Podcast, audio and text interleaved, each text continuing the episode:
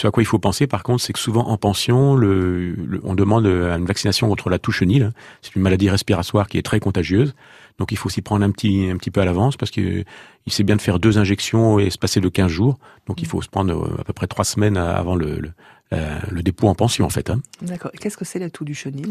Ben, C'est une maladie qui est due à la fois à une association entre des virus et des, des bactéries un peu, c'est des bactéries un peu semblables à la bactérie de la coqueluche de l'homme. Donc c'est une maladie qui est assez, euh, qui est pas forcément très grave, mais très embêtante parce que le chien va être porteur pendant des semaines.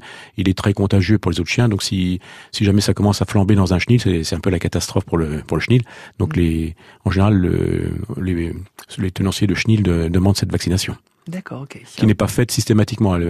on vaccine classiquement les chiens contre la maladie de Carré, la leptospirose, un certain nombre de choses, la parvovirose, mais la touche-chenille n'est pas incluse dans les vaccins traditionnels, on va dire. D'accord, donc il faut y penser. Euh, je m'en vais dans le sud de la France. Je dois m'inquiéter un petit peu quand même. Hein. Alors, dans le sud de la France, il y a à certains endroits de la leishmaniose, c'est une maladie qui est transmise par des moustiques en fait, hein, et c'est une maladie chronique donc qui est quasiment incurable. Hein. C'est un peu comme on va dire le palu chez l'homme, c'est pas la même chose, mais c'est pour comparer. Hein.